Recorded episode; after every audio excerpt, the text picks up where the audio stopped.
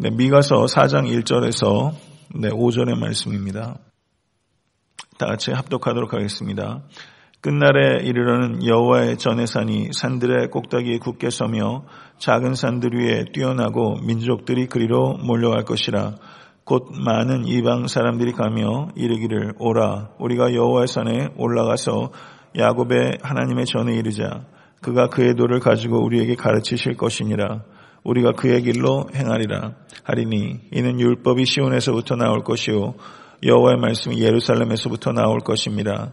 그가 많은 민족들 사이에 이를 심판하시며 먼 곳 강한 이방 사람을 판결하시니 무리가 그 칼을 쳐서 보습을 만들고 창을 쳐서 낫을 만들 것이며 이 나라와 저 나라가 다시는 칼을 들고 서로 치지 아니하며 다시는 전쟁을 연습하지 아니하고 각 사람이 자기 포도나무 아래와 자기 무화과나무 아래 앉을 것이라 그들을 두렵게 할 자가 없으리니 이는 만군의 여호와의 입이 이같이 말씀하셨습니다. 만민이 각각 자기의 신의 이름을 의지하여 행하되 오직 우리는 우리 하나님 여호와 이름을 의지하여 영원히 행하리로다. 아멘. 아, 네, 미가서 4장 1절부터 그 5장 15절은 그 주제가 변화가 나타나는 부분입니다. 어, 미가 선지자는 임박한 미래에 무서운 심판에 대해서 지금 그 예언해 오고 있습니다. 그런데 4장 1절부터는 톤을 바꾸어서 하나님께서 예루살렘을 회복시키시고 예루살렘을 통치하셔서 전 세계 평화의 나라가 세워지게 될 때를 그 내다보고 그것에 대해서 예언하고 있는 소망에 관한 장들이라고 할 수 있습니다. 4장 1절에서 5절은 이와 같은 소망의 장 4장과 5장의 첫 번째 소단락에 해당되는 부분입니다. 어, 이 부분은 3장 9절에서 12절의 말씀과 어, 극명한 대조를 보이고 있습니다. 3장 12절을 한번 보시죠. 3장 12절 이러므로 너희로 말미암아 시온은 갈아엎은 밭이 되고 예루살렘은 무더기가 되고 성전에 사는 수풀의 높은 곳이 되리라. 끝날에 이르러는 여호와의 전의 산이 산들의 꼭대기에 굳게 서며 작은 산들 위에 뛰어나고 민족들이 그리로 몰려갈 것이라. 이렇게 보시는 바와 같이 3장 12절과 4장 1절은 정반대의 상황을 어, 예언하고 있습니다. 극적인 반전이 언제 일어납니까? 끝날에 일어나게 된다는 뜻입니다. 이 끝날은 언제를 가리킵니까? 종말의 때를 가리킨다고 할 수 있습니다. 이 종말의 때 이 땅에 완전한 평화가 임하게 될 것을 하나님께서 미가 선지를 통해서 어, 예언하고 있는 것입니다. 성도는 어떤 사람입니까? 마지막 때를 바라보며 소망 가운데 살아가는 사람입니다. 이 마지막 때를 에스카톤이라고 합니다. 에스카톤이라는 말은 끝이라는 뜻도 있지만 완성이라는 뜻이 있습니다. 주님께서 이 땅에 다시 오실 때 모든 것들이 완성되게 되는 것입니다. 이 소망을 가지고 오늘 하루도 살아가시는 모든 권속 되실 수 있게 되기를 간절히 축원합니다. 1절을 아, 보게 되면 여호와의 전의 산이 산들의 꼭대기에 굳게 서며 작은 산들 위에 뛰어나고라고 말하겠습니다. 아, 여호와의 전이 높아진 게 된다는 것은 어떤 지각 변동이나 지진을 통해서 여호와의 전의 산이 시온산이 모든 산들보다 높아진다는 뜻이 아니라 예루살렘의 시온산이 그만큼 독보적인 중요성을 갖게 될 것이다. 라는 것을 의미하는 것입니다. 그 끝날에 민족들이 예루살렘 시온성으로 모이게 될 것입니다. 그리고 이절을 보게 되면 곧 많은 이방 사람들이 가며 이르기를 오라 우리가 여호와의 산에 올라가서 야곱의 하나님의 전에 이르자 그가 그의 도를 가지고 우리에게 가르치실 것이니라. 우리가 그의 길로 행하리라. 라고 말하고 있습니다. 아, 지금 미가 선지자는 가까운 미래에 아, 북이스라엘과 남유다로 아스루와 바벨론의 군사들이 몰려오게 될 것이다라는 것을 예언하고 그리고 패망할 것을 예언했습니다. 가까운 미래에는 이방 민족들이 어, 이스라엘을 어, 멸망시키기 위해서 옵니다. 그러나 먼 미래에는 이방 민족들이 하나님의 전에 예배하러 오게 될 것이다. 이렇게 말하고 있는 것입니다. 사랑하는 성도 여러분, 성도들은 가까운 미래뿐만 아니라 먼 미래도 내다볼 줄 알아야 합니다. 그 모든 경륜이 성경 말씀 가운데 있습니다. 이방 나라들이 끝날에 여호와의 전에 모입니다. 그들이 모이는 이유는 무엇입니까? 그가 그의 도를 가지고 우리에게 가르치실 것이니라. 우리가 그의 길로 행하리라. 이렇게 말하고 있습니다. 율법이 시온에서부터 나올 것이요 여호의 말씀이 예루살렘에서부터 나올 것입니다. 이렇게 말하고 있는 것입니다. 이방 민족들이 예루살렘에 모이는 것은 두 가지 목적에 따라서 오는 것입니다. 하나님의 도를 배우기 위한 것과 하나님의 길로 행하기 위한 것입니다. 사랑하는 성도 여러분, 하나님의 도를 배우는 것과 하나님의 길로 행하기 위해서 성령님을 의지하며 살아오고 계시기를 간절히 축원합니다. 아, 올 초부터 저희가 성경 읽기에 대해서 범교회적으로 노력을 하고 있습니다.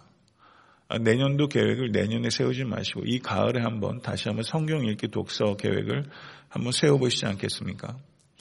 아, 성경을 읽으면서 감탄하고 눈물 흘리신 적 많이 있으실 것입니다. 그러나 성경을 하나님께서 우리에게 주신 것은 우리가 감탄하고 그리고 이해하는 것을 목적으로 하는 것이 아닙니다. 그것을 뛰어넘어서 말씀대로 살도록 하기 위해서 하나님께서 우리에게 말씀을 주신 것입니다. 만약에 말씀대로 사는 것으로 어떻게 우리가 이해한 족족 다 살 수 있겠어요? 그것 역시 불가능한 것이죠. 그러나 성경 말씀이 이해하는데 그치고 감탄하는데 그친다면 그것은 성경을 잘못 읽고 있는 것입니다. 삶과 무관하게 성경을 감탄하고 성경을 이해하지 마시고 삶으로 이어지는 감탄, 삶으로 이어지는 어, 이해가 될 수 있게 간절히 축원합니다. 삶으로 이어지지 않을 때 성경 말씀은 계시의 책이 아닙니다. 그것은 종교적인 지식을 담고 있는 책에 불과하게 되는 것입니다. 삶으로 이어질 때 우리는 하나님의 말씀을 듣는다라고 표현할 수 있습니다. 삶으로 이어지지 못할 때 우리는 하나님의 말씀을 듣지 못하는 것입니다. 예수 그리스도께서도 귀 있는 자는 들으라 라고 말씀하신 것은 육적 귀를 얘기하는 것이 아닙니다. 영적 귀를 이야기하는 것입니다. 말씀을 이해하는 것도 말씀을 사랑해야 가능한 것이고 또 계명대로 사는 것은 하나님을 사랑해야 가능한 것입니다. 오늘 하루 여러분의 삶의 자리로 갈 때 하나님의 말씀을 듣고 그 말씀대로 순종하는 하루가 될 수 있게 되기를 간절히 축원합니다. 말씀이 계시가 될 때 우리는 그리스도를 닮아갑니다.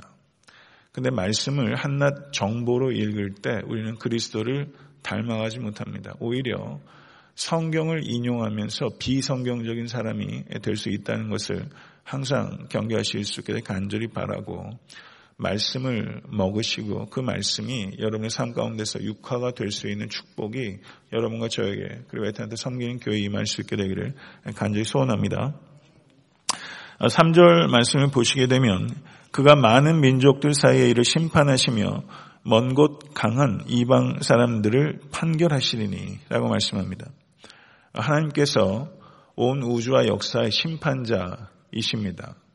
이것을 믿으십니까?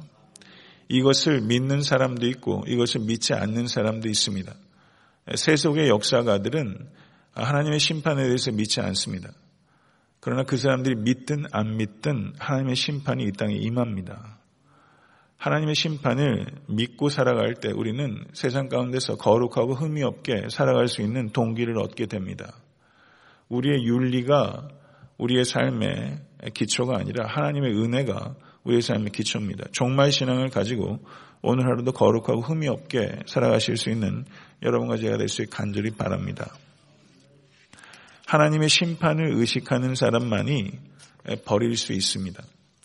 우리도 오늘 하루를 살아가면서 무엇인가를 더 갖기 위해서 노력하게 될 것입니다. 분명히 우리에게 필요한 것들이 많습니다. 하나님께서는 우리에게 필요한 것들을 공급하십니다. 그러나 하루를 시작하면서 오늘 하루 무엇을 더 가질까 하는데 초점을 맞추기보다는 오늘 하루 무엇을 더 버릴까 하는 것에 초점을 맞추는 것이 성공적인 삶을 살아갈 수 있을 것입니다. 자기를 버리는 것이 제일 어렵습니다. 근데 자기를 버리는 것을 self-denial, 자기 부인이라고 말합니다.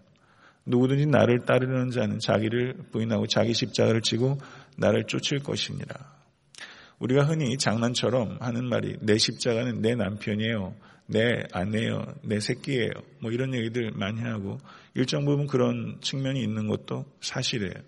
그런데 가만히 따지고 보면 자기 십자가는 항상 자기인 것 같아요. 내 자신이 제일 부인하기가 어려워요. 내 안에는 긍정해 줘야 될 측면도 있고 철저하게 부인해야 될 측면도 있습니다. 우린 예수 그리스도를 믿음으로 말미암아 옛 자아는 죽었습니다. 그러나 옛 본성은 살아 있습니다. 이 땅에서 우리가 살면서는 이 옛 본성을 철저하게 버리는 과정입니다. 이것을 성화의 과정이라고 합니다.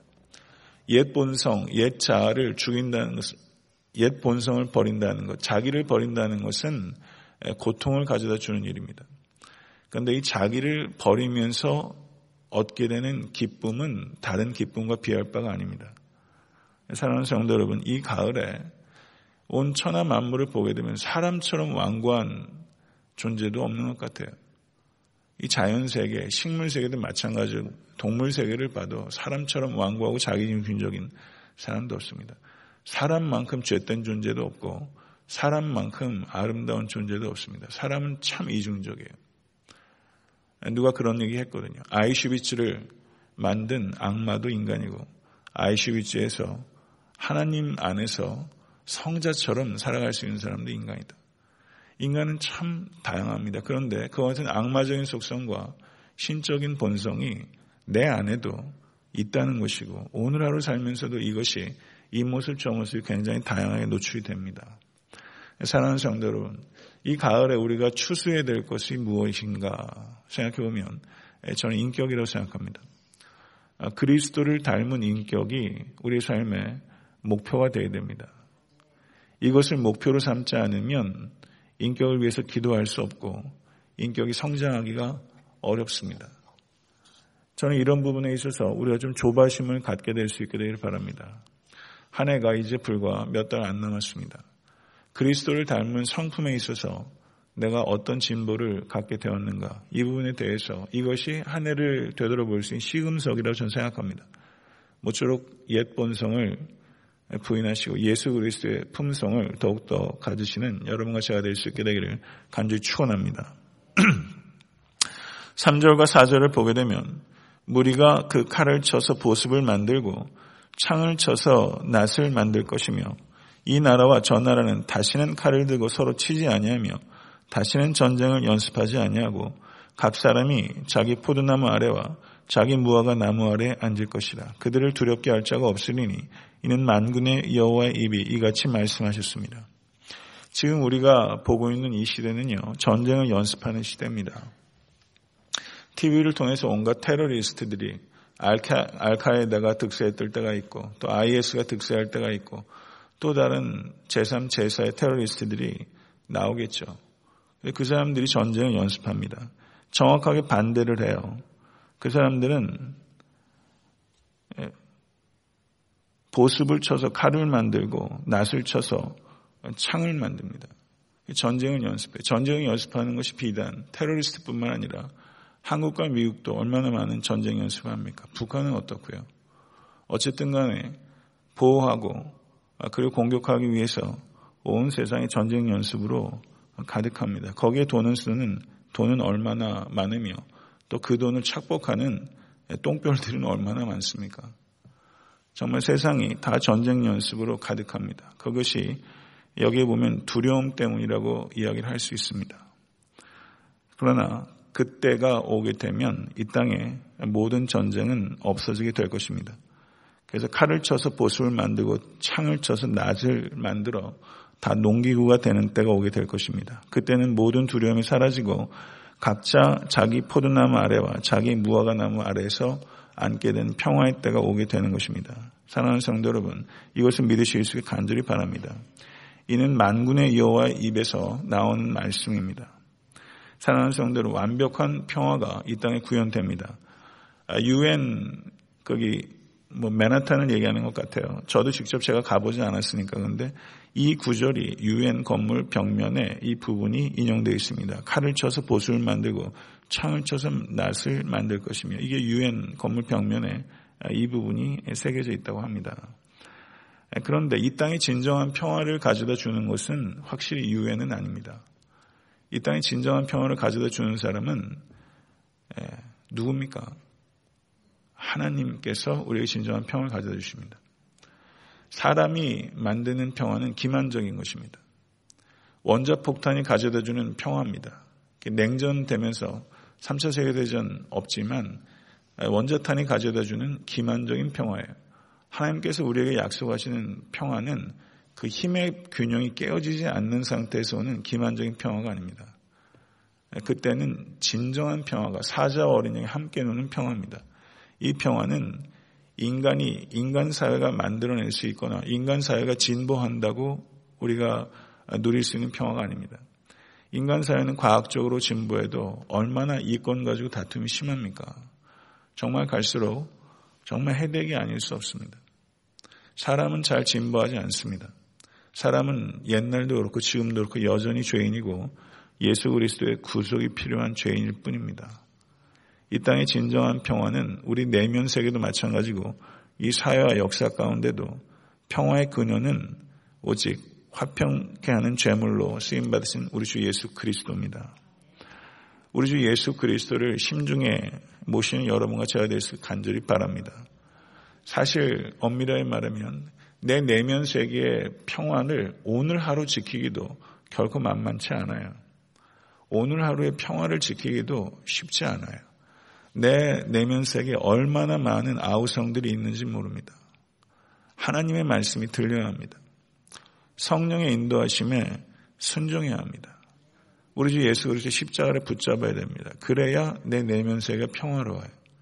내 내면 세계가 평화롭지 못하니까 뭔 우울증이 그렇게 많고 그냥 온갖 obsession, 강박증 많고 그냥 현대인들이 얼마나 옹색하고 위축되어 있는지 알 수가 없어요.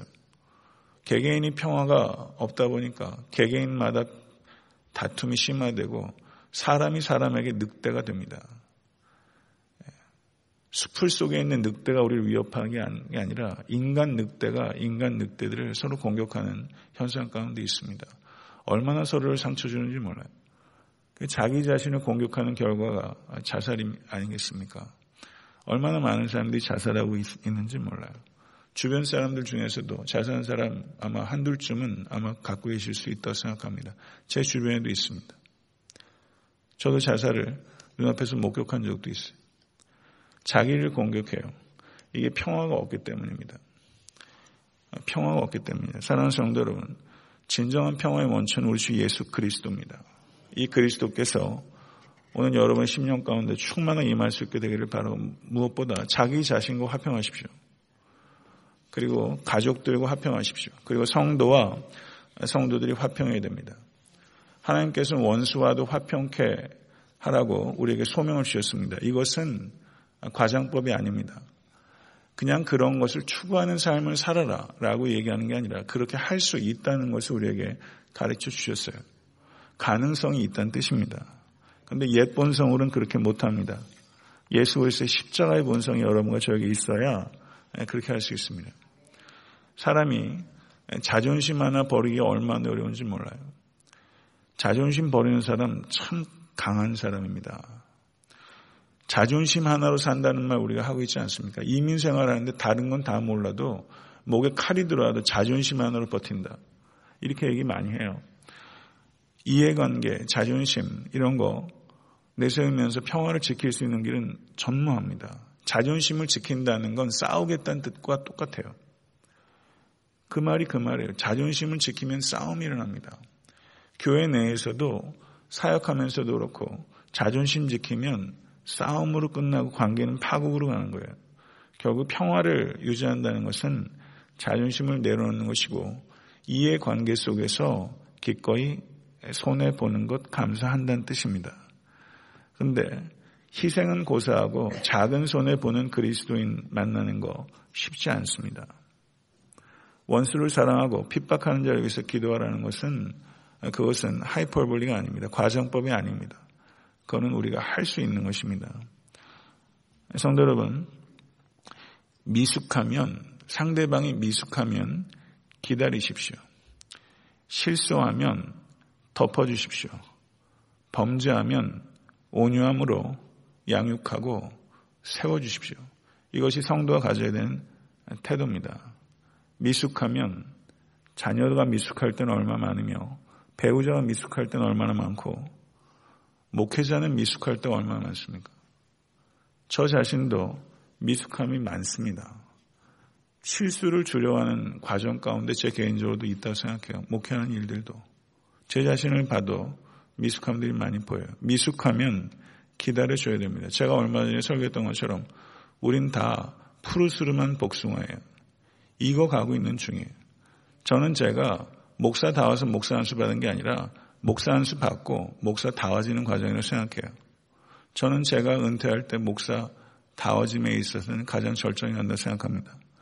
미숙하면 기다리고 실수하면 덮어주고 범죄하면 용서하십시오. 이 세 가지 기억하실 수 있게 되길 간절히 축원합니다. 말씀을 맺겠습니다. 5절을 보게 되면 만민이 각각 자기의 신의 이름을 의지하여 행하되 오직 우리는 우리 하나님 여호와의 이름을 의지하여 영원히 헤아리로다. 우리는 누굽니까?